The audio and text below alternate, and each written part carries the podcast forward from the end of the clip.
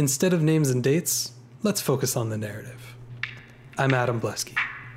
Each month, I sit down with a friend to have a real conversation about a part of history that's new to them. The goal is to make connections, to foster curiosity, and to appreciate how incredible the story of humanity truly is. I'm not an expert. This isn't a lecture. This is HI 101.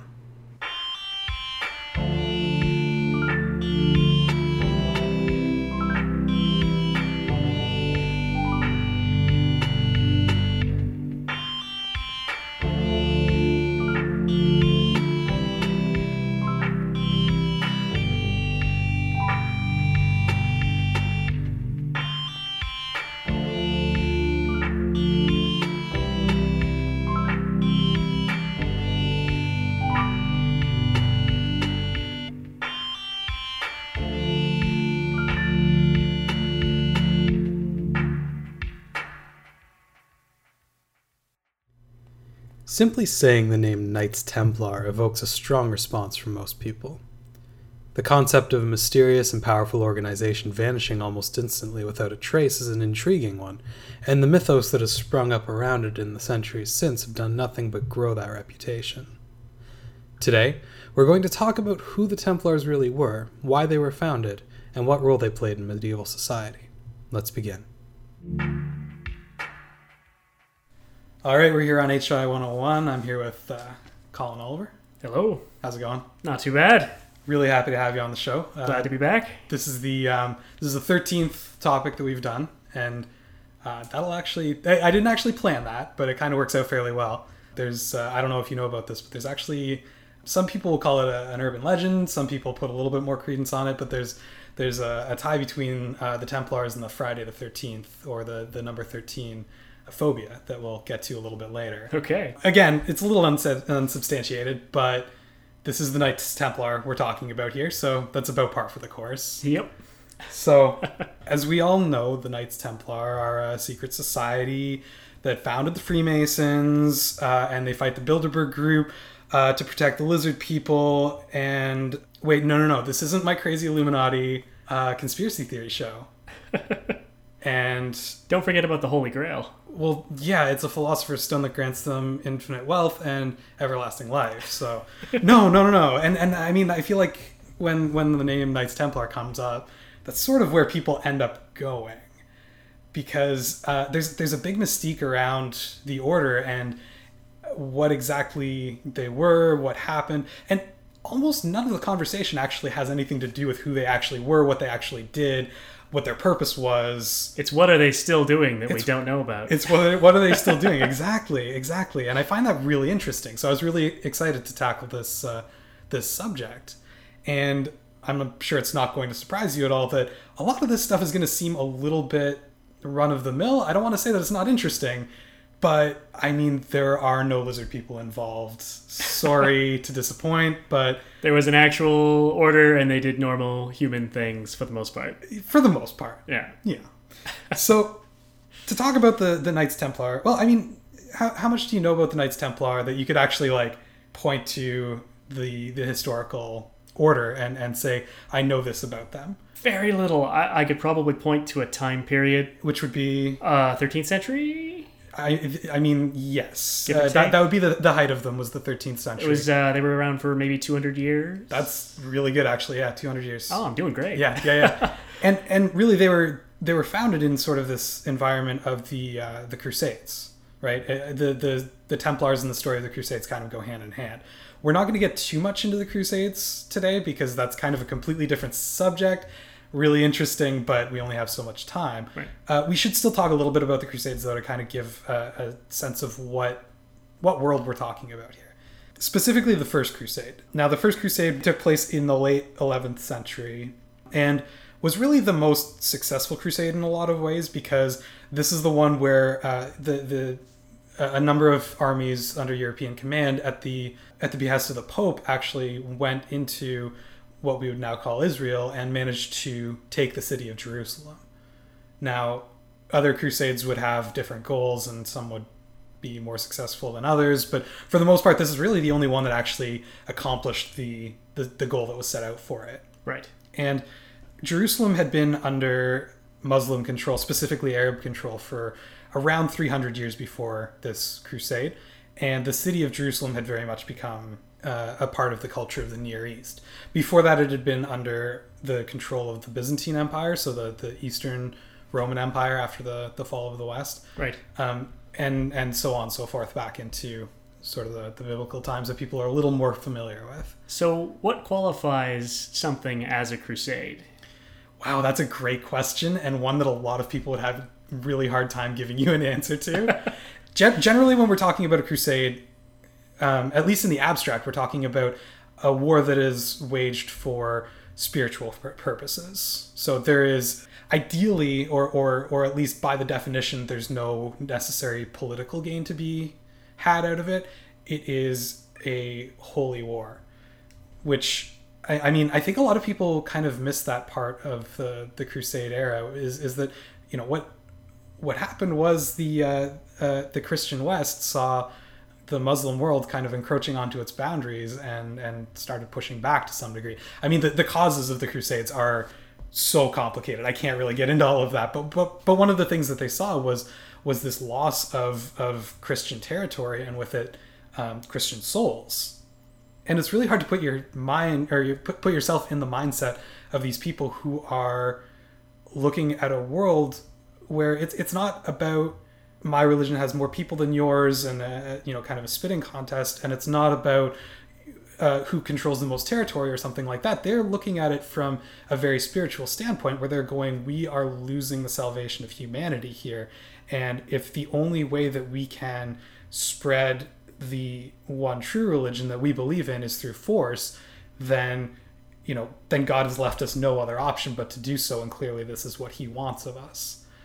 And I mean, we're going to be talking a lot about religion uh, as we talk about Knights Templar. It's it's fundamental to the Knights Templar, uh, and and while we do, it's important to remember that I mean, even even for the most devout people in today's society, in, in general in the West, you know, religion is a personal experience. Spirituality is a is a is a fairly personal thing, and I mean, of course, there's there's communal stuff that comes up around it, right? Your your religious community, but in general, there's sort of you know, even people who are very devout, for the most part, have fairly separate lives. There's your, your life, and then there's your religious your religious life, and that's part of your life. But not everybody brings every single aspect of their religion into sort of their day to day, doing the groceries or going to work or mowing the lawn. You know, and right. for these people, it was for the most part very all encompassing. It, it had an impact on every single part of their lives. And again, I'm, I'm speaking in very broad generalities. Of course, there are people alive today who take this tack towards religion. And of course, there were people at that point in time that weren't as zealously religious as all of this. But it's certainly not the way that yeah we think of, of religious people today. Of course, I mean a lot of what happened in the uh, the Renaissance, you know, in the in the uh, seventeenth and eighteenth centuries, was this sort of rise of the legitimacy of the individual as an entity that has a will of its own, that has a, a purpose, that uh, you know a person's des- personal desires actually have any real meaning or or import, right? Before this point in time, that kind of stuff didn't matter nearly as much as religious devotion, and it's it's again it's going to be difficult to kind of get our heads in that space, but for some of this stuff, we're really going to have to give it a shot. Fair enough. So yeah, it's it's kind of heavy stuff, but anyways, let's get back to that that first crusade. In 1099, they actually took the city of Jerusalem. Now, Jerusalem is a holy city for all three of the Abrahamic religions, right? Judaism, Christianity, and Islam. So this was a pretty hard battle, but it was seen as a huge victory for Christian Europe. And more or less immediately, they founded a, a kingdom of Israel, um, or it was also known as the Latin Kingdom. And so it, it was essentially a, a, European state in Palestine.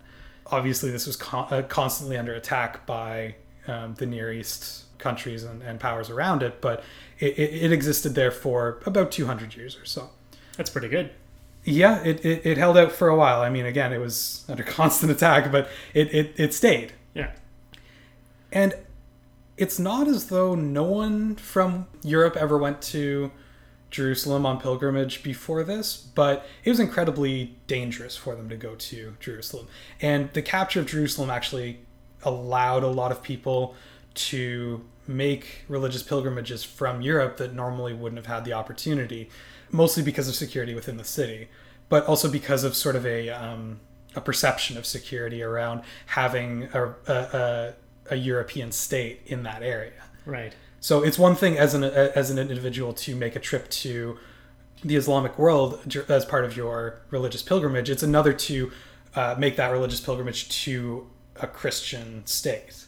That being said, when you made your pilgrimage from usually France, I mean, a lot of what we're going to be talking about today is France because you have to remember at this point in time, France was easily the biggest and most powerful nation in Europe. I mean, Italy, Germany were both kind of in shambles. They were these tiny little states. When you're making your pilgrimage from usually France, you're going to land in, uh, you're, you're going to take a boat from the south of France. You're going to sail to uh, a port called Jaffa on the, on the, the Mediterranean coast. And then you have to take a road from Jaffa to uh, Jerusalem. And this highway was one of the most dangerous stretches of the pilgrimage, even considering 11th century technology trying to sail across the Mediterranean. That is harrowing enough. Right. You would get to Jerusalem, you'd probably be carrying quite a bit of money both to pay for your trip and to offer as as uh, religious offerings. There would just be a whole bunch of bandits waiting along Yeah. that road. Highwaymen are, are waiting for you. Exactly, because they're going, look at the look at these idiot Europeans. They've got so much gold and we're gonna take it all. this is gonna be great. Yeah. And people were getting hijacked like crazy. So in 1119, uh, this French lord, I'm only going to pronounce his first name once, but it's uh, Hugues de Payenne, uh, approached the king of. Eh, it was okay. It was all right. approached the king of, of uh, Jerusalem, of, of the Latin state, and said, I want to found a new knightly order. And I want the purpose, the sole purpose of this order, to be protecting pilgrims from Europe coming to Jerusalem to pay their religious respects. That's all they're going to be. Is that what you would get a knightly order for? I mean, this is a new kingdom, and there were knightly orders being founded all over the place. You have to remember, this is like dead in the age of chivalry. There were all sorts of orders. Right. You could be a member of multiple orders in a lot of cases. And, you know, this is still feudal Europe, so you wouldn't necessarily be. I mean, very few people are being knighted by the King of France. You would be knighted by a local lord of some sort. And likely the order that you would belong to would have something to do either with this specific lord or an affiliation that this lord has. So the idea of going to the King of Jerusalem and saying, whose name was Baldwin, by the way, Baldwin II, and uh, and saying we want to found an order whose sole purpose is to do this, that wasn't unusual, really. There was already an order that had been founded around this time called the uh, Hospitallers. I don't know if you've ever heard of them. No, I'm not familiar. They basically were founded entirely on the pretext of setting up medical aid for uh, pilgrims who had come to Jerusalem because there weren't really many doctors in Jerusalem at this point in time. I mean, this is sort of the height of, you know, Islamic uh, scientific revolution, but they would have kicked all of those doctors out of the country, Right. or or a lot of them would have left, or you know, they were they were far less available to pilgrims who also might not really feel that comfortable with an Islamic doctor because even if they found one that was willing to treat them, they might not necessarily trust them and they might not necessarily be practicing medicine in a way that they would understand as medicine. Yeah. There's a huge cultural clash going on here. And it's it's that's another thing that's really important to underline like the, the differences between the the Muslims and the Christians living in this area are staggering at this point. It's very stark. So the hospitallers were there solely to provide aid, and they were already an order that had been founded completely on that premise. And this is a knightly order? Yes. So, like, when I think of knights, Mhm. I think obviously of big guys in big metal armor, Mhm. carrying swords and Yep. riding horses, but this is like a medical knightly order. Yes, but it was founded by noblemen and was administrated by noblemen who would have been knights. Now, they would probably be lower grade knights, basically, because they wouldn't be inheriting their father's uh, land back home, which is why they're here in the Holy Land. And, and, what they would be doing is, is kind of administrating people who wouldn't necessarily be knights themselves, but they would be part of the order. So there's this thing that comes up out of the Crusades, which is these these what what they call fighting orders, which both the Hospitallers and the Templars belong to, as well as the Teutonic Knights, who have their origin around this time as well. And it comes out of this idea of crusade, of this this holy war, of this battle on behalf of religion, which is that it's kind of difficult to reconcile laying siege to and slaughtering the inhabitants of a city in the name of spreading what is ostensibly a peaceful religion. Right. That's a really difficult thing to reconcile. Pretty sure there's a thou shalt not in there. It, it might be in there one, on on one of them. Um, the uh, yeah, that's that's a big hurdle. Thou shalt not kill, and and they're trying to figure out a way around this. So what they turn to is this code of chivalry, which is which is a code of conduct for nobles who who fight, and they sort of marry this with the idea of of monastic orders right? So taking religious vows of, of conducting oneself in a certain spiritual way. And these orders that come up, the Hospitallers, the Templars especially, but also the Teutonic Knights, are both soldiers and men of God. And it's this weird marriage that is, is really, really interesting. And we'll definitely get a lot more into this as we go. Can I ask a slightly off topic question? Of course. So, I'm a huge nerd. Okay. And playing video games and role playing games and that sort of thing, Yep. you, you hear this term paladin. Does that play in anywhere? I was saving this Oh, I'm sorry. but no, no, no, no, no. This is perfect. This is perfect because when when this order was uh, founded by de Payen, um, his his nephew was actually very close with the Pope at the time, and ended up actually being sainted after his death. His, his nephew uh, named Bernard de Clairvaux, again uh, at some point Saint Bernard, but he was he was the he was also the patron saint of the of the order.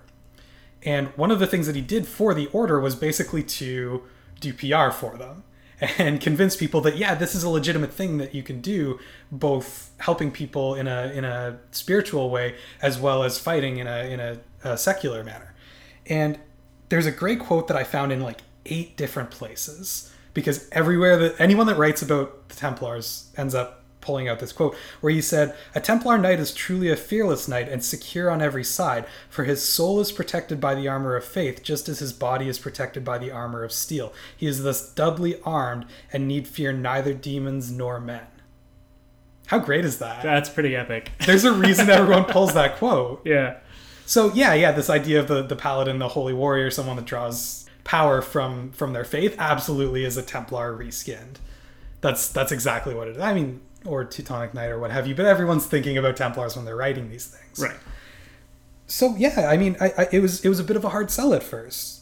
The uh, the original nine knights, when granted uh, permission in 1119 by King Baldwin, there, there were only nine of them. They took these uh, these vows of poverty, chastity, obedience, piety. So very much what you would get as vows for for monks or for the priesthood. It, it very closely reflected the vows for the priesthood. But what and for the first for the first while, it was just these nine guys that were literally going with groups of pilgrims and protecting them as they walked down this road. Once Saint Bernard started shopping them around a little bit, if you want to call it that, basically what he was trying to do was was was push for recognition from the church because it was it was on this shaky ground of is this okay or not? Because are they monks? Are they knights? Are they both? What what is this right? And that quote that i, I read is is from a a, uh, a book called the new knighthood. And his ar- his argument is that the new christian knight needs to be both. He needs to be a warrior as well as a monk and that that was uh, really the only way that you could conduct yourself in a manner that would help both protect and spread christianity. Because just to be a warrior means that you risk losing yourself to sin through atrocities committed on the battlefield. But just to be a monk and committing yourself to uh, to prayer and to piety is the way that Christianity has been sort of shrunk down to the the smallest size it was right before this this first crusade. That without this this military or this secular power protecting it, that the faith doesn't have a chance of surviving. So how do they resolve the two? This is this code of chivalry. Well, yeah, there's a general code of chivalry, but also de Payen and Clairvaux, Saint Saint Bernard, uh, write what is called the uh, the Latin Rule, and it's a list of 72 different codes of conduct for the Knights Templar, and this code of conduct is designed to be all encompassing. If you ever have a question about what you should be doing, where you should be, when you should be doing it, how you should be doing it, you look at the code and the code will tell you. if it's not in the code, you probably just shouldn't be doing it at all. it was it was very very comprehensive. Right.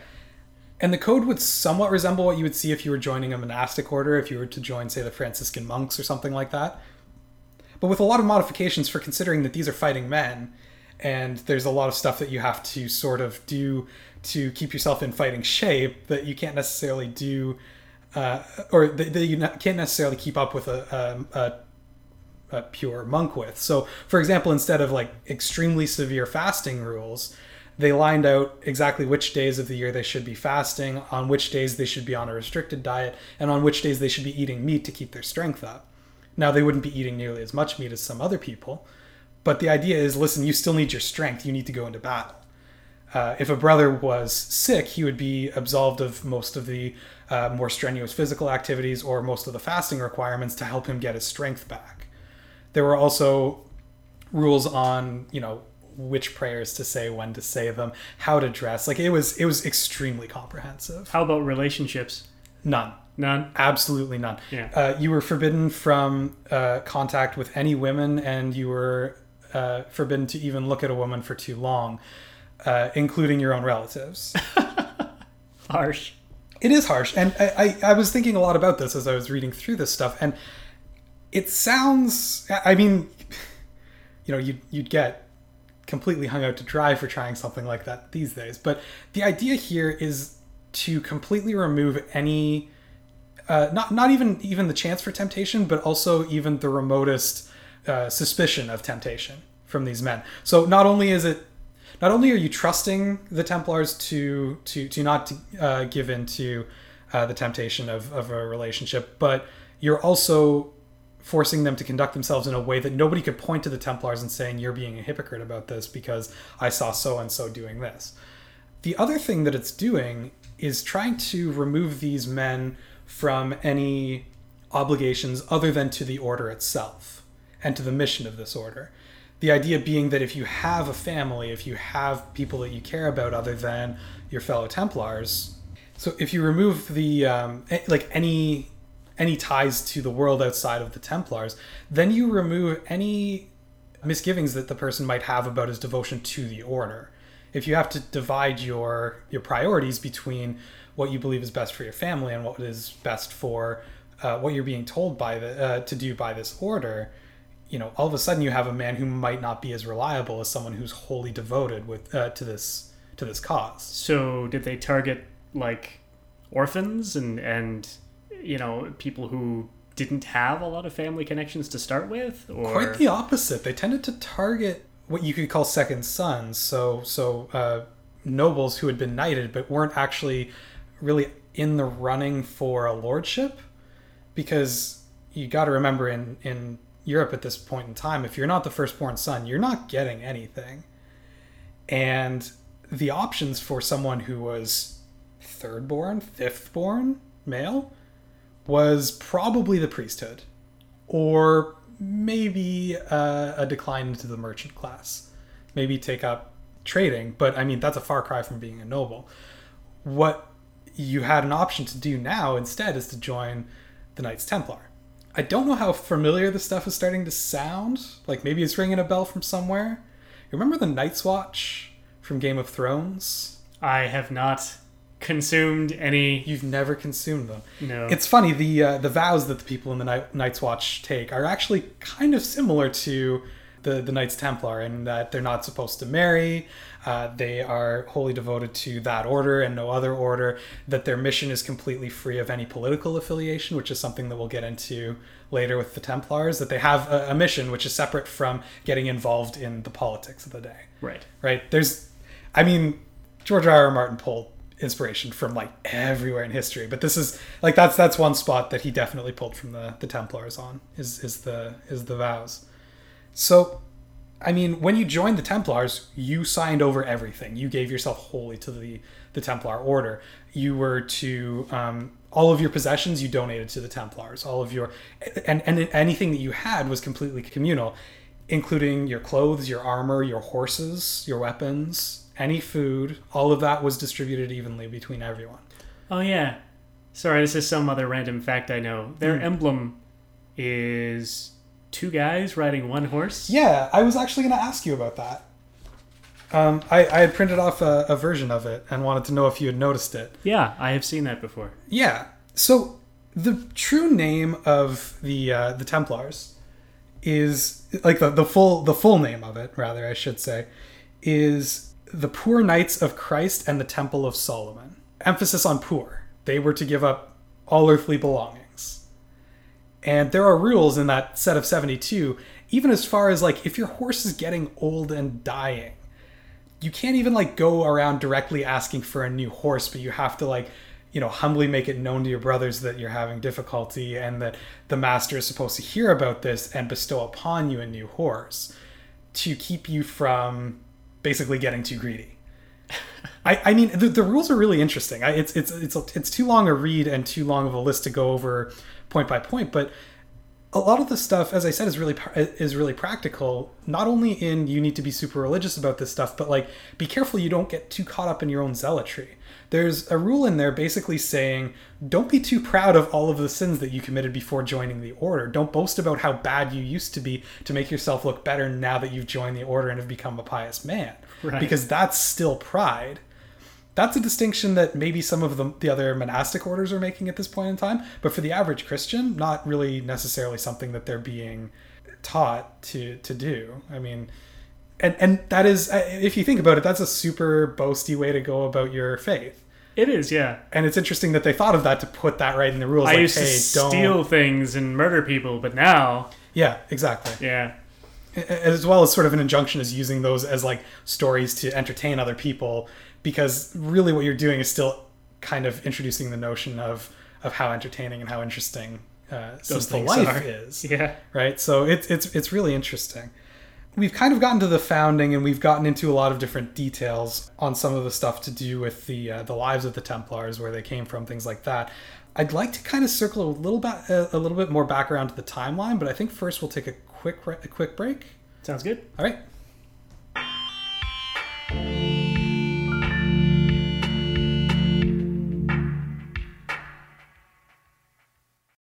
Hey guys, just wanted to mention that today, the the day that this episode is being released, June 1st, is actually the 1 year anniversary of the start of this show, HI 101 and I've had so much more response and uh, and interest in what I'm doing here, so much more than I ever really expected or uh, or even hoped for, and uh, really just wanted to say thank you. And I'm looking forward to the next year's worth of shows. So thank you very much.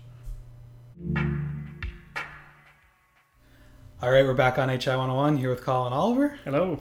And we were talking briefly about the emblem of the two knights riding the one horse, sort of signifying the, the poverty of the order. That you know they're so poor that they're doing their duty, but they're they're two guys to a horse. That's how poorly off they are. Right, and they've given up all their possessions. Uh-huh. Uh, and it's, it's weird because I, I had this very vague notion from my limited knowledge of the knights that they were actually fairly well off. Yeah, all that sweet, sweet Templar treasure. Yeah. everybody's trying to get their mitts on. Exactly.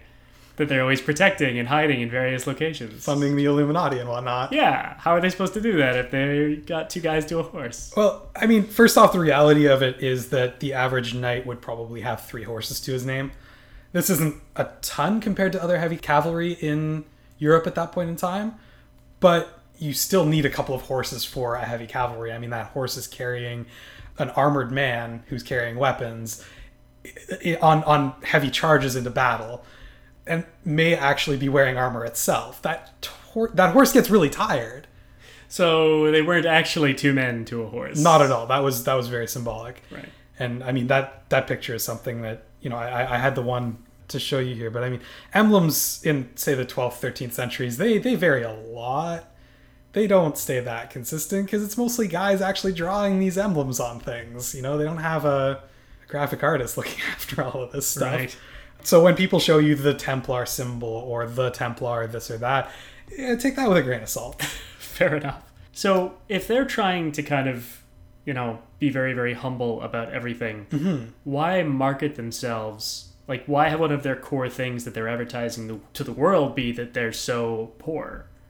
Because poverty is seen as next to godliness. I mean, if you look back to a lot of the the parables in the Bible, Jesus himself is saying, you know, if you want to follow me, you know, give up all of your, up all your possessions, possessions, and right. follow me. Yeah.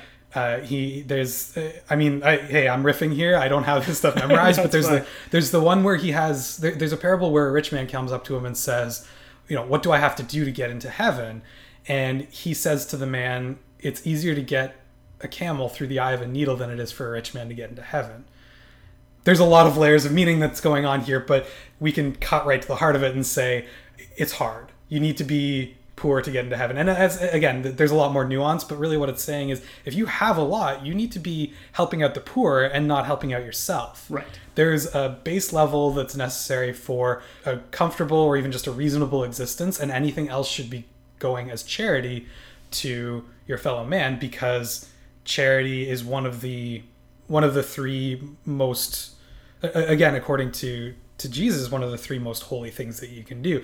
You know giving to almsgiving charity uh, fasting so abstaining from uh, earthly pleasures and prayer so communing dir- directly with god. So uh, poverty is important to any uh, religious order at this point in time as one of the core tenets of holiness. And I mean, the, the, the, the knights themselves really were quite poor. They had given up all of their earthly possessions Right. But to, Individually. to the order. to the order. So the order had all their possessions. Yes, and what the order would do again, Is- if you I look guess they back would to Donate them, or the Latin rule, yes, they would Yeah. donate them. They would use it to basically kit out the the, the order, make sure they eh, that each man had his three horses, that each man had functional armor, weapons, um, were were able to do their job because again, this is a, an order with a function that that is to protect pilgrims. But once that had happened, you know, the, the money from there goes to to the order to do with as they see fit. I mean, if you look at the Latin rules, even if a man is given a gift, he basically has to go to his master. And by the way, this is this is sort of organized in houses that each is headed by a master, and then there's one grand master of the order. At least that's how it's going to look as we grow the order significantly. But the the one guy who's running the house, he has to take that gift to him and say, like, is it okay if I have this? And offer to donate it to the order as a whole. So you might have someone donate a, a, a freshly slaughtered calf and say this is for food, this is for all of you. He has to take it to the master, who then like doles it out according to his wishes that he sees most fair to everyone in that house. If a family member sends a gift directly to one of the Templars, he has to go to his master for permission to actually receive that gift himself. right. So you could join the Templars, and your family could go. You know what? I know he's getting the best armor. I know he's well funded, but there is this armor that you know means something to our family. We want him to wear this specific armor in battle. They could send it to you. Then you would have to go to your master and say, "Is it cool if I actually wear this?" And he has to give you permission. And if he says no, you he'll have to take it. give it to the order Right. because he may look at that armor and go, you know what, you already have pretty decent armor, and there's this other guy, and his hasn't been doing so hot lately. I'm going to give it to him instead. I get the impression that they're a little more reasonable about it than that. They would probably let you wear that armor and give your perfectly good armor to the other guy. Right. But that is a thing that you are promising to do by joining the Templars. And I, I, I think I actually forgot to say before, Templar is a shortening of that uh, name, the Poor Knights of Christ and the Temple of Solomon. Temple of Solomon, Templar, Knights Templar. Um, Weird that they picked out the word temple from all those words. we're going to get to that very, very shortly. Okay. uh, I promise. But we were focusing on the poverty and their and their wealth. Well, when Saint Bernard goes around promoting this order and its legitimacy, the other thing that he does is promote it as a uh, a noble cause, like as something that is worth supporting, not just spiritually but also monetarily.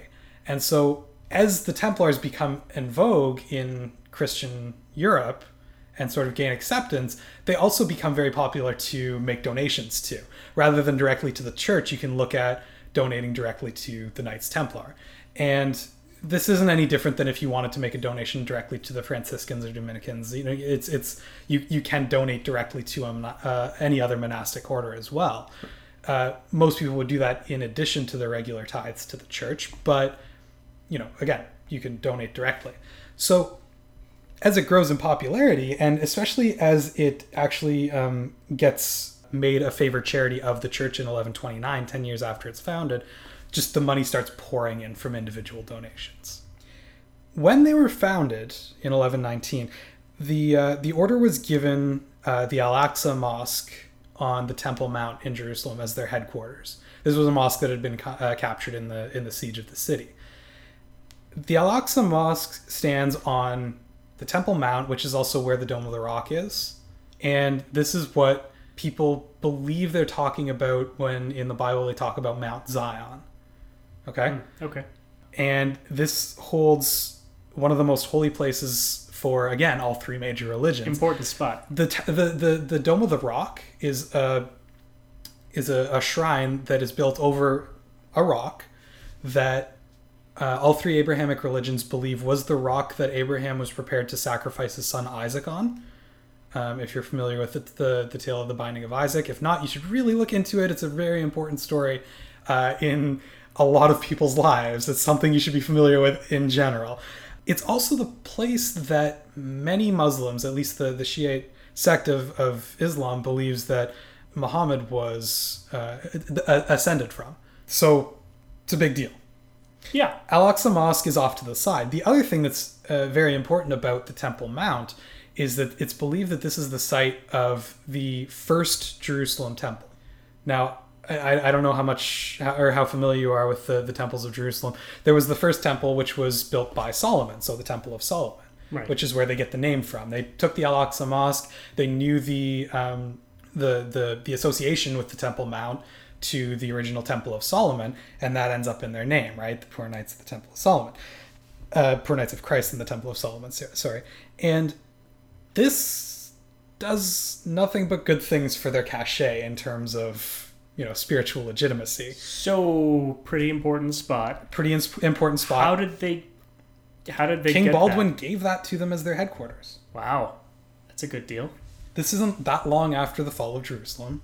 It's 20 years, but it's not that long. And Al Aqsa Mosque was not really being used for anything that he considered legitimate. That doesn't mean it wasn't being used, but uh, the people who wanted into that mosque were not really given a lot of say in the matter, unfortunately. So he gave them that uh, that temple as as uh, as a headquarters, and they they dubbed it the Temple of Solomon. Now, likely the Temple of Solomon if it even existed in that spot, which is, by the way, very contentious. You can't do an archaeological dig on the Temple Mount. There are there's there's so much oh the, the red tape just religiously, culturally, politically speaking to try and dig that place up. It's it's it's, it's essentially impossible. I'm sorry. Are you saying that that's still a hotspot today? But believe it or not, yes. Is it still contested? I don't understand. um, oh boy. Eh, Yeah, yeah. Until we basically invent a way to see through the ground as though it was a sonar machine in water, we're never going to really know what's down there. Part of the problem with the Temple of Solomon being there is that part of the tradition of the first temple was there was this room called the Holy of Holies, in which God Himself actually existed at certain points in the year. Um, and only the high priest of the temple was allowed in there, and only on the one day of Yom Kippur, right after he had just been absolved of all of his sins, he was allowed to enter this temple, and, and God would appear to him in sort of a cloud of smoke. Now, this is back, uh, you know, in in Solomonic times when, you know, in the Bible, God would actually appear as things as pillars of smoke or pillars of flame, and people tended to have a much more personal relationship with him at this point in the in the story. So you're not allowed to go into the Holy of Holies if you're Jewish. Unfortunately, we've lost exactly where that is. So a lot of Jews will, will actually stay off of the Temple Mount completely because they don't want to risk accidentally entering the space where the Holy of Holies once was. It's it's a it's a very you know it's it's it's one of those things that it, it might not necessarily resonate with you personally, but it's it's it's still such an important part of some people's lives that, especially at that point in time, the the the uh, the importance around this just physical space was was staggering. So, by having control of this temple, it gave them a lot of sort of religious power. Not in that they were holding a place hostage, but more that someone trusted this order to to protect and look after this this area. right. And the temple uh, the Templars bought into it wholeheartedly. Uh, It's not going to do anything but help them complete their mission of protecting pilgrims. Because the bigger they get, the more pil- pilgrims they can protect, and the better they can protect them. So, the uh, the push for support kind of kept going until in 1139 Pope Innocent II actually gave them full papal support as an order. Now, what this did was elevate the order from being an order tied to the Kingdom of Jerusalem or the, the Latin Kingdom and elevated it to something that has full papal backing, which means that as long as the papacy exists, the order has its support. Right. That you don't you don't get much higher than that. No. That's pretty good deal. And it works well with their whole like not being associated with governments thing. They don't need to be. They're associated with the highest, you know, uh, authority in the church. Exactly. They've got everything they need. And what ended up coming along with that is the ability to cross borders unmolested, not pay any taxes, you know, be exempt from local laws. The idea being that they were answerable to the Pope as well as to their own vows, so they were answer- answerable to God. This sounds like a recipe for corruption. It kind of does, doesn't it? You know, the funny thing is that as much and and we're and we're jumping ahead a little bit, but that's okay. As much as I read about the Templars, I found almost nothing about corruption within the ranks of these men oh, because Really? again, we're talking about a monastic order. I suppose. And yeah. we're putting ourselves back in this crusader mentality where when you sign up to be a Templar, you are giving yourself wholeheartedly, spiritually and physically to this order. That's not an that, that's not really a, a commitment that you make lightly.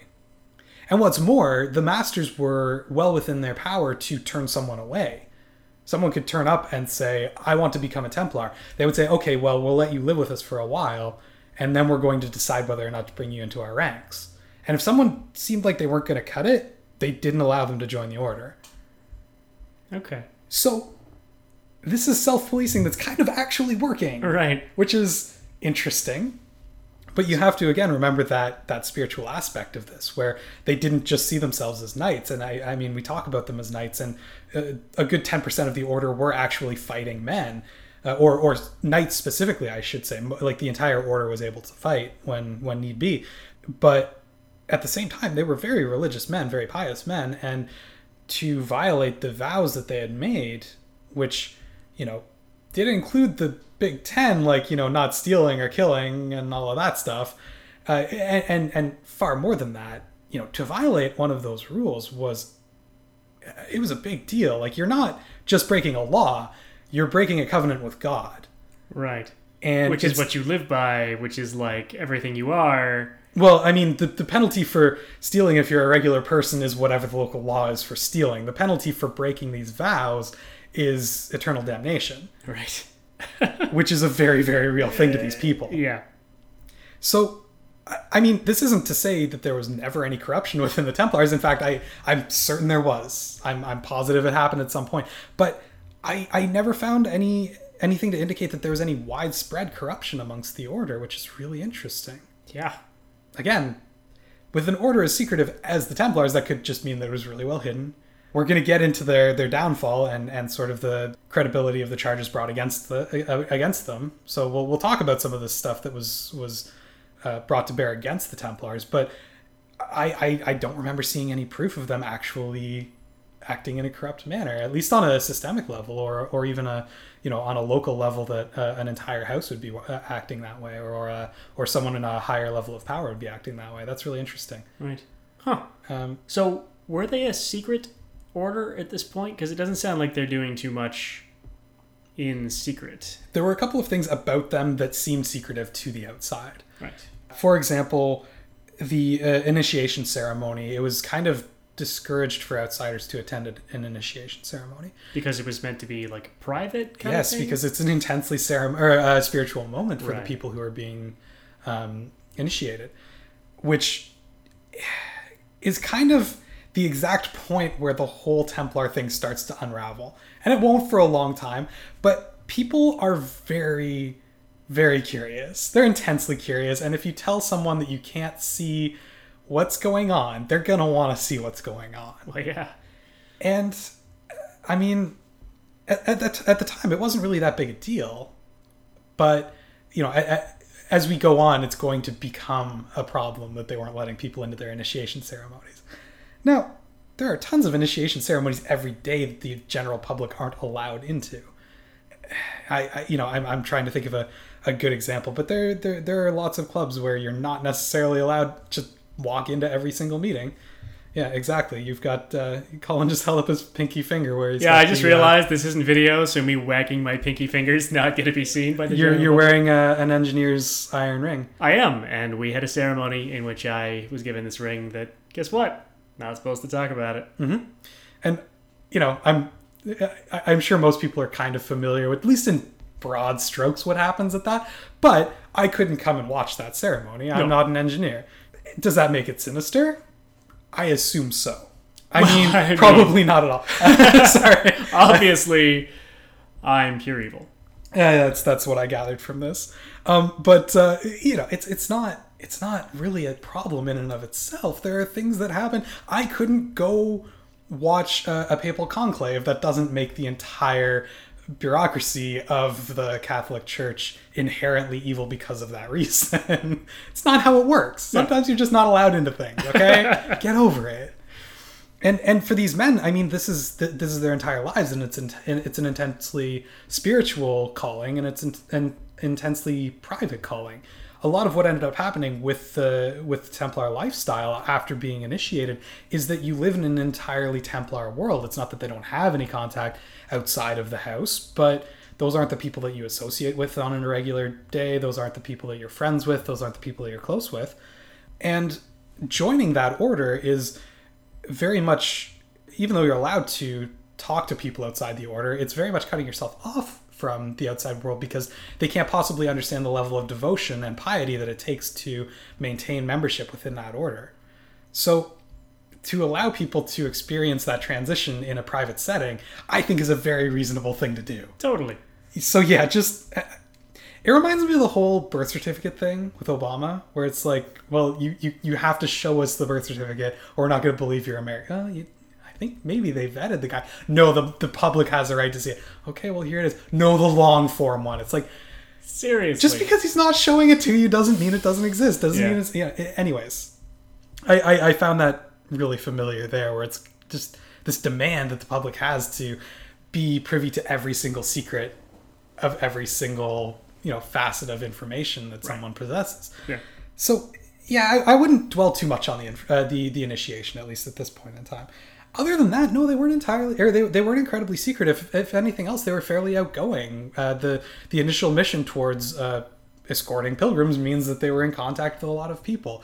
As they were given donations and they they spread rapidly, that involved a level of administration that invo- uh, that uh, entails dealing with the public. So what started to happen is this sort of fervor towards donating toward to the Templars picked up a little bit. You saw people actually donating land. Well, okay, what are we going to do with land? Are we going to sell it off or hey, maybe we can actually use this towards growing the order. So they started building Templar houses across Europe. During the Crusade, a lot of people think of the Crusade as being uh, very much focused on present day Israel uh, and the Middle East. What a lot of people uh, aren't aware of, or at least forget, is that there was also uh, a struggle between uh, the Islamic world and the, the, the European world going on in Spain, with the uh, the Moors crossing the the Strait of Gibral- Gibraltar into the Iberian Peninsula. And there's this period of hundreds of years called the Reconquista, which is the reconquering, uh, in, in which uh, Europe pushed back down into Spain, driving the Moors out of Spain, which didn't really complete until the 15th century.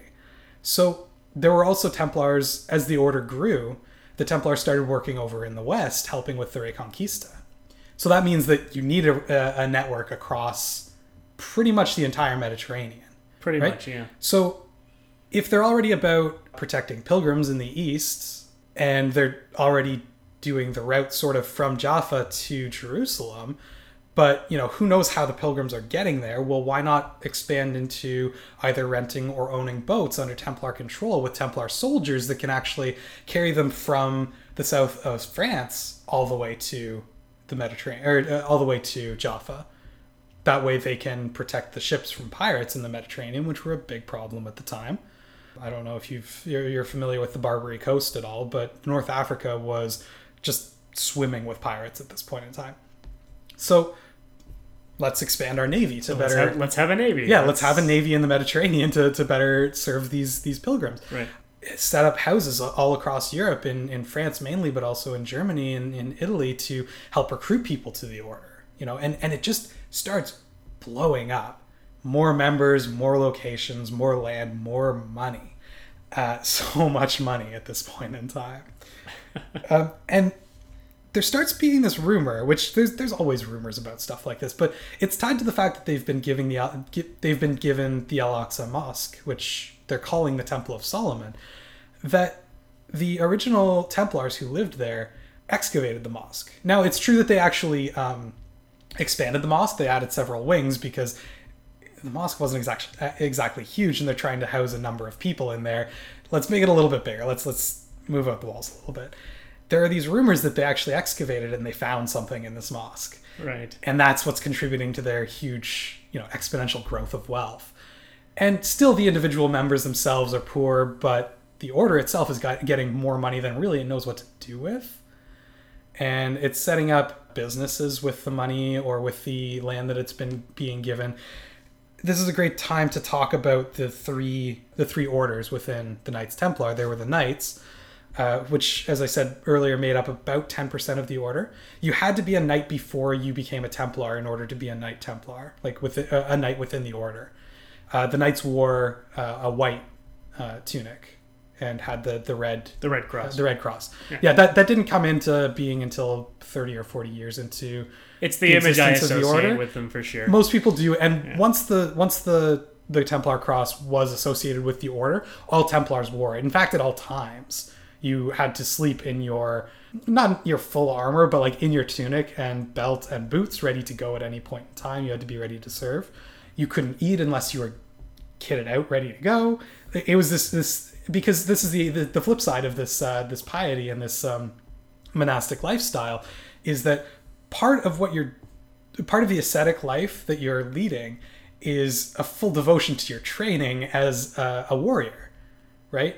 And so while other knights would take all of this stuff off and go to bed in a nice, you know, comfortable bed with a nice, comfortable sleepwear, these guys were at all times ready to fight in service of the Lord, and therefore part of uh, the uh, rigors, part of the things that reminded them not to leave a, lead, lead a sinful life was to be battle ready at all times. That sounds extraordinarily uncomfortable. Absolutely, and it was meant to be. Yeah, uh, to some degree, but uh, I mean, also not to a masochistic degree. For example, in the East, they were allowed to wear a linen shirt between Easter and uh, essentially November, uh, All Saints Day, because because of the extreme heat, and it's right in there. But it also says this isn't a uh, this is a this is a charity, and this is something that could be revoked if uh, if a brother didn't deserve it. Right. right. But this is a thing that we're doing uh, as as a as a service to our knights in, in gratitude for their their service to the Lord. Um, so again, you see this balance between you know having to be battle ready at all times, but being given lighter clothes to wear in the East, which is really similar to you know the the consistent fasting, but also being given meat to keep your strength up. Right. You know, like this this very functional form of, of asceticism. We want you to be a monk, but since that would stop you from being a very good warrior, yeah, we're going to help you be a warrior too. Right. And build that warrior lifestyle into the the as I said the really ascetic uh, lifestyle of a monk. And so the two actually complement each other fairly well. So you've got the knights which, who are wearing the the white tunics. You've also got again mo- almost the rest of the order are what are known as sergeants. Now a sergeant doesn't mean the same thing as it means now. It basically means a, a fighting servant. Uh, it, it comes from a Latin root of one who serves. And all of the sergeants were trained in warfare, and they'd be closer to a light cavalry. They would have a single horse. They would be taught to ride sort of really fast, really mobile uh, attacks uh, with a lance. But for the most part, what the sergeants were really doing in day to day life was things like uh, acting as the blacksmith for the house, or acting as an administrator for the Templar owned business, or acting at, you know, things like that that are very like functional administrative.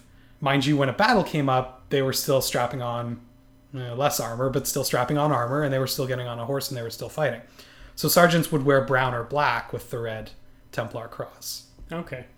There was a third order kind of added after the the uh, papal endorsement, which was the the chaplains, and they were priests. Again, had to already be ordained outside of the order before joining the Templars. They would wear, wear uh, green with the with the red cross, and these priests would serve only well, not only, but they they would serve the the Templars. The Templars would only see Templar chaplains. Were they also was- battle ready?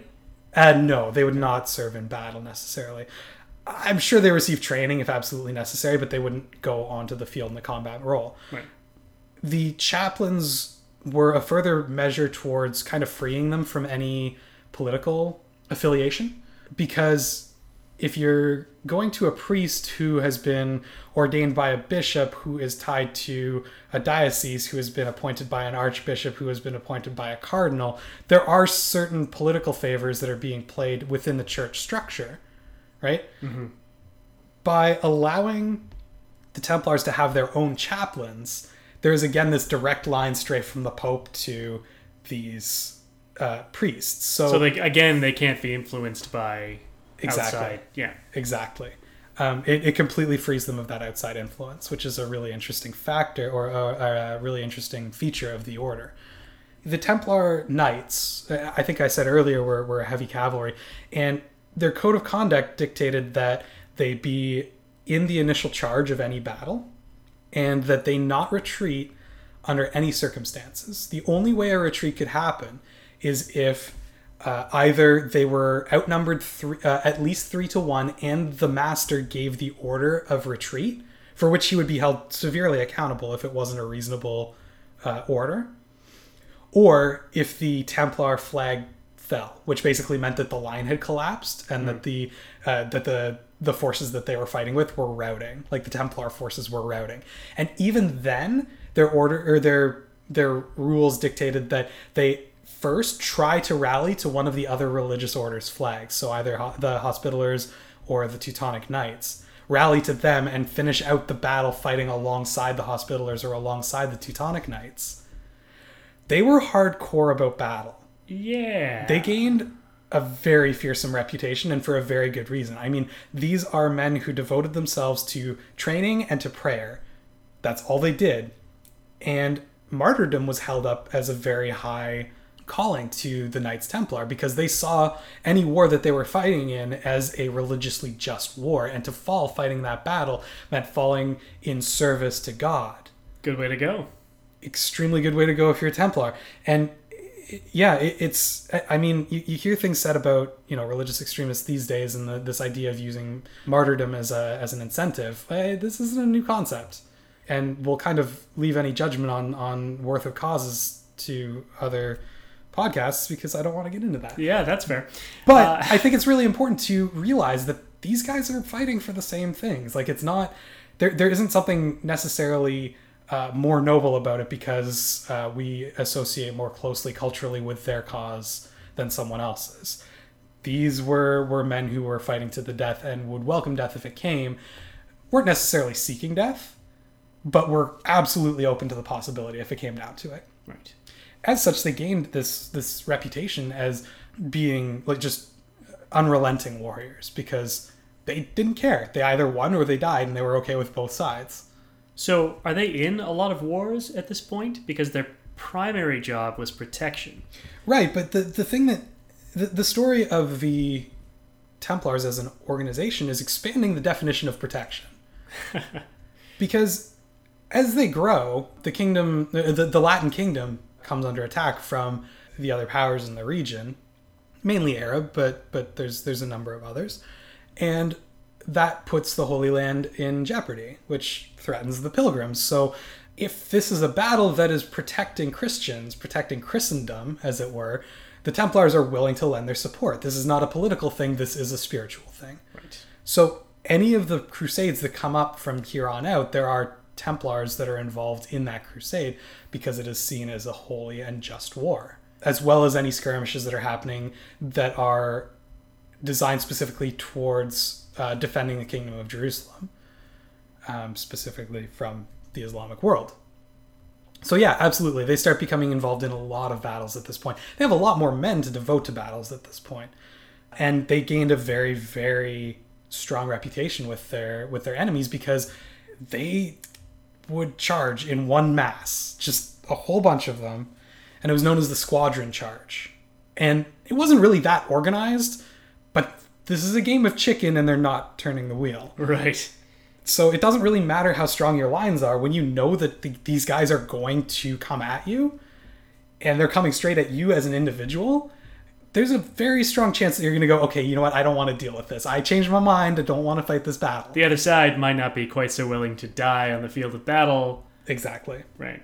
And this is a time in history where warfare is about the line, right? You need to preserve the integrity of the line.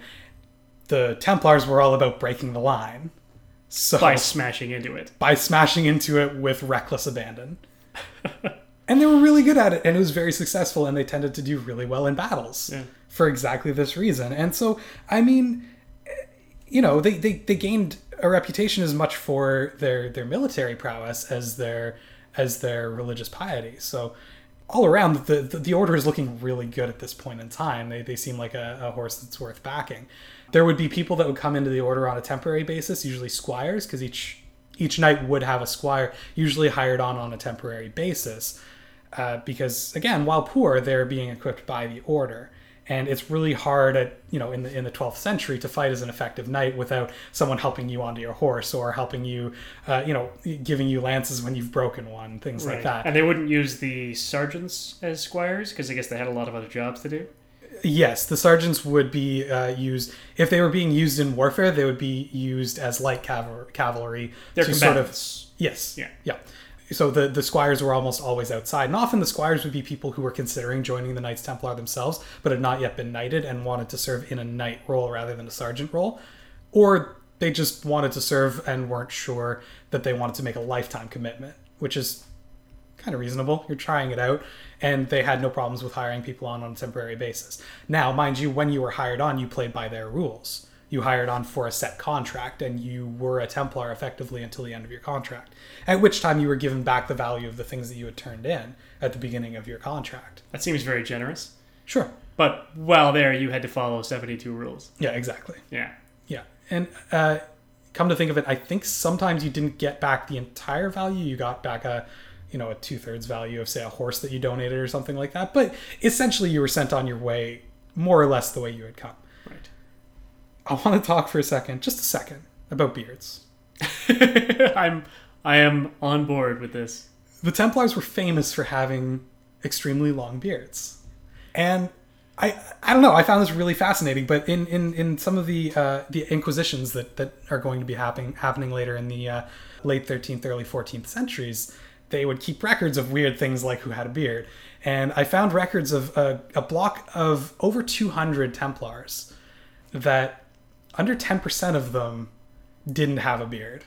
They were well known for having really long beards. Now, uh, to be fair, some of them, a lot more of them didn't have beards, but that's because they had shaved off their beards in an attempt to go unnoticed by the Inquisitions. Because they thought maybe if I lose my beard, people won't think I'm a Templar. a lot of people have posited that this goes hand in hand with serving in the Middle East, where having a long beard was more of a status symbol than it necessarily would have been in Europe, where at this point in time, actually a lot of people were clean shaven. This idea of the, the bearded knight wasn't really as common as as some might think. They were used, I've seen posited at least, as just one more psychological edge on the battlefield. If your enemy respects someone with a long beard, maybe grow a long beard Yeah, I can see that. There's also kind of an indication towards this this culture of inclusion, right, within the Templars, where if all your brother Templars are growing beards, maybe you'll get on board with the long beard. I would get along well with these guys. Yeah. So I, I don't know. I just thought I'd bring that up. I thought you might be interested. um, but you know, as as as the order grows and changes, there's um, there's there, there's a lot of expansions of this this protection role. So uh, I talked about uh, talked about the navy, talked about the the further uh, land holdings, the businesses that they started growing. There was sort of a, a western branch and an eastern branch of the Templars. The eastern being in the Holy Land, actually fulfilling their original direct protection of the pilgrim sort of um, mission. And the west, that is more administrative, doing things like running businesses that would make money that would support the efforts in the east.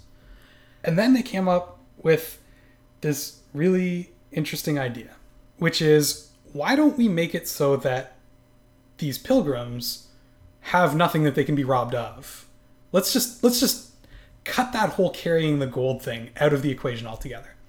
So here's what we're going to do instead. There's a Templar house in like every like reasonable size city and up in Europe. And you're going on pilgrimage.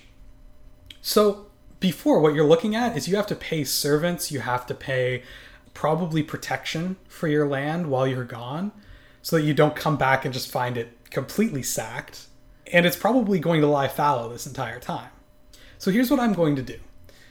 While you're away, off on your pilgrimage, you turn your land over to me. I'm going to get a bunch of Templars to work it the entire time, as well as protect it. You let me keep the crops that is that are produced from your land as we'll call it a donation. And when you get back, we're going to turn the deed right back over to you. But wait, there's more. What we're going to do is when you're going on pilgrimage, I know you want to take some donations that you want to make right at the sites, right at these holy sites that you're going to see.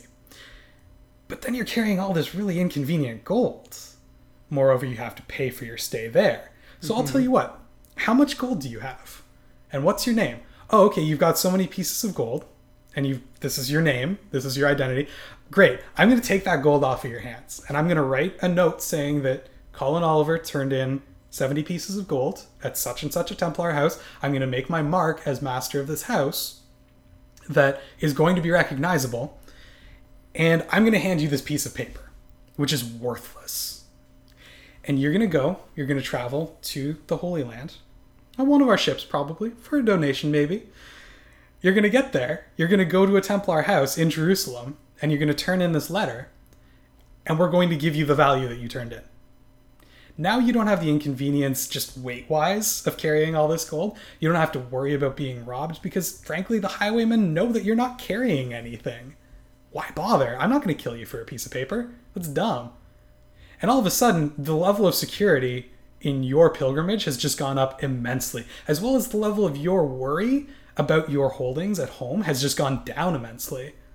That all seems really smart. They basically invented the modern check. They invented the modern check completely. And in doing they became so, a bank. Made themselves a bank, exactly. That held money and property for people. Mm-hmm. That's insane. Yeah, they, they kind of they kind of mortgaged their proper their properties. Yeah, exactly. Now it's really important to understand that at this point in time, charging someone interest is actually a, a huge sin. And I could talk about this. Is, this is going to be a weird sentence. Just bear with me. I could talk about the dynamics between religion and banking, spe- specifically with the issue of usury, which is charging interest, for probably an entire podcast, and I would find it really interesting. I don't know if anyone else would. I find this stuff really fascinating, but charging interest, big no no.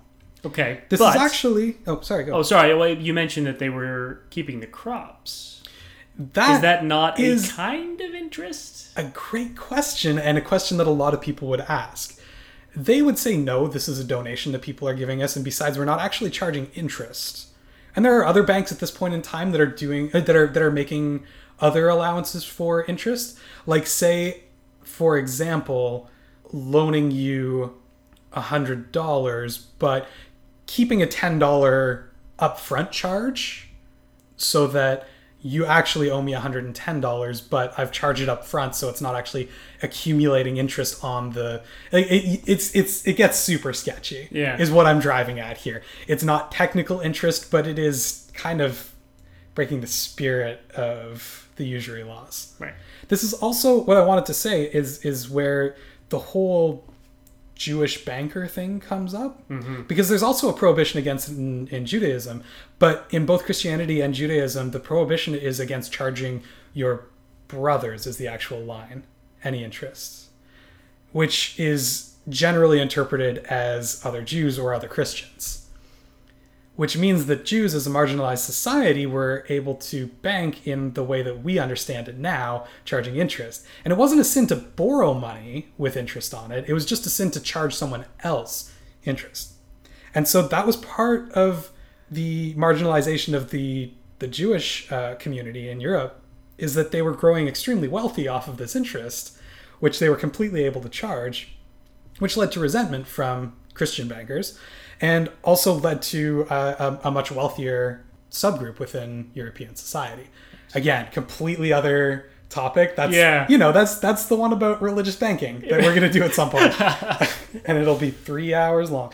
Uh, it's it's actually more fascinating than it sounds. But I digress horribly. What we're looking at here is a banking system that's set up by Templars for other Christians, and again is this expansion of the idea of pro- uh, protecting Pilgrims. pilgrims. Yeah. Yeah. So I think yeah, that's that's that I think that says a lot about sort of the the way that the Templars get from nine guys that are protecting this one road to an organization that not only spans Europe but actually sort of penetrates the entirety of European society because you know people weren't just relying on this bank system to go from France to current day Israel they were relying on it for trips within France because why not So this stopped being a service just for pilgrims and started being a service for travelers. because why not again Yeah. it's it's it's providing a service within They the have the infrastructure in it place. does not uh, break any of the rules of the Templars or of Christianity. And all of a sudden, the Templars have just made themselves the most important financial institution in Europe. Wow. Wow. Wow is right. So how many members are there at this point? Roughly. It's tens of thousands. Yeah. And you're including all the chaplains and all the Of course, sergeants yeah, as well as the the knights. Yeah. But um, yeah, it's it's it's fairly large at this point. I think we're nearing a really good end point. But I want to talk about one more thing before before we wrap things up, at least for this section, which is kind of the beginning of the decline of the the Templars, because we've been talking about sort of expanding this mission, but still really being focused on that initial mission of protecting pilgrims, right? Well, there's been this pushback against the Latin state in Palestine for quite some time until eventually Jerusalem is actually recaptured by the Arabs. And the European foothold in Palestine keeps being pushed further and further away from Jerusalem until basically they're centered in a city called uh, Acre, where uh, coincidentally the, the Hospitallers and Teutonic Knights also have headquarters. I mean, these, these orders overlap quite a bit at this point in time. And in 1291, Acre actually falls, and it's the last foothold in Palestine that any of the fighting orders actually hold. Now, the closest uh, headquarters that the Templars have to the Holy Land is in or on the island of Cyprus. You know, sort of a pit stop on your way to, to sailing to Palestine. Right. And it sort of was a bit of a crisis for the order because what do we do now? Like, what's our purpose? Why do we exist? Which is a really great question. And I think what happened at this point is they started looking at, well, what else are we providing as a service to, to Christians, to Europe? And where can we go as an order where we're still sort of providing the same types of service, so without losing the identity of the of the order, but clearly on a on a new path because I mean they tried taking back Palestine a number of times, but really by 1298 they have more or less given up on taking back any holdings in the Holy Land, at least for the time being. The Teutonic Knights around this time, well, a couple of decades earlier at least, had essentially created the state of Prussia by pushing into sort of the Eastern European steppes as a way of kind of expanding Christianity, right? Because the the Lith- Lithuanians, while some of them were Christian, were usually Orthodox Christian, and that was a whole other messy thing that the Crusades get into is the difference between Roman Catholicism and and Orthodox Christianity. Right. And one of the I was gonna say one of the bigger stains on the, the Crusades. That's there's a lot of stains there, so I guess that's saying a lot. But it, it's it's one of the the hardest things to justify, even when being extremely kind to that worldview. Extremely kind.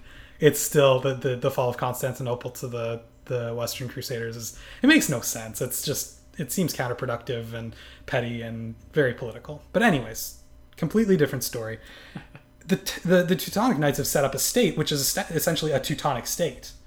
So they've transcended from being a an order that is uh, free of all bounds, much like the Templars were, authorized by the Pope and and, and so on, to uh, an order that actually controls political territory. And the Templars went, we could probably do that.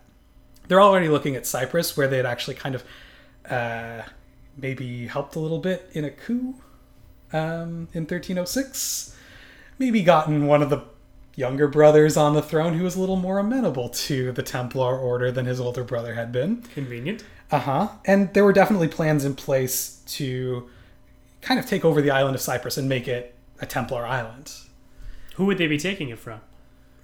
The people living there. there was a there was a king of Cyprus. Cyprus was its own state. We can call it a state. There, the idea of statehood is a little muddy at this point in history, but for sake of convenience, it was a state. There was a king of Cyprus. There was also a lot of talk about taking the uh, the Languedoc re- region of France, which is basically southern France, like on the coast. It would kind of encompass Toulouse and Montpellier. Uh, it was a fairly sizable chunk of land. It's not really a region that exists anymore, so I'll probably just link a map for it so you get an idea of where they were looking to kind of establish themselves. But here's the thing Germany at that point in time was a loose affiliation of states under the Holy Roman Empire, and you could kind of play with the borders a little bit. Right. France is a monolith and has been for quite a long time. You know, yeah, it, it expands every once in a while, and sometimes it loses some border to to a German state or to Italy or to Spain or whoever happens to be fighting.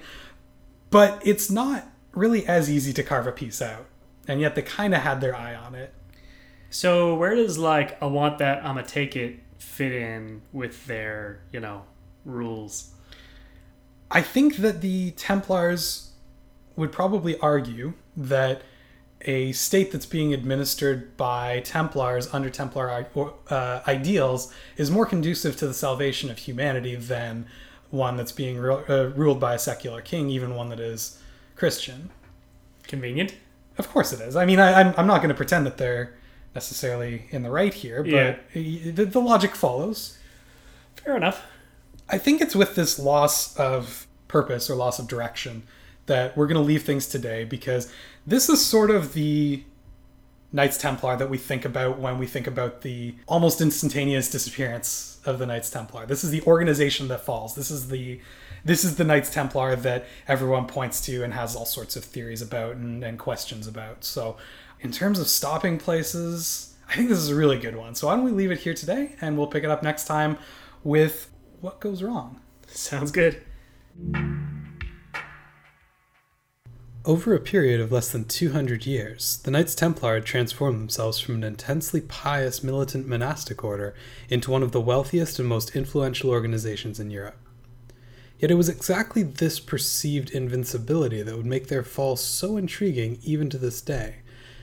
Next time on HI 101, we'll talk about what exactly happened to finally take them down. That episode will be up on June 15th. As the format of this show inevitably leads to factual errors, I encourage you to visit hi101.ca and check out the corrections posted there. That's hi101.ca. If there are any errors I haven't addressed there, please let me know and I'll add them to the notes. And remember, HI101 is a broad introduction. If the subject we've discussed today has caught your attention, I encourage you to look for more information. It only gets better from here. I'm Adam Blesky, and this has been HI101.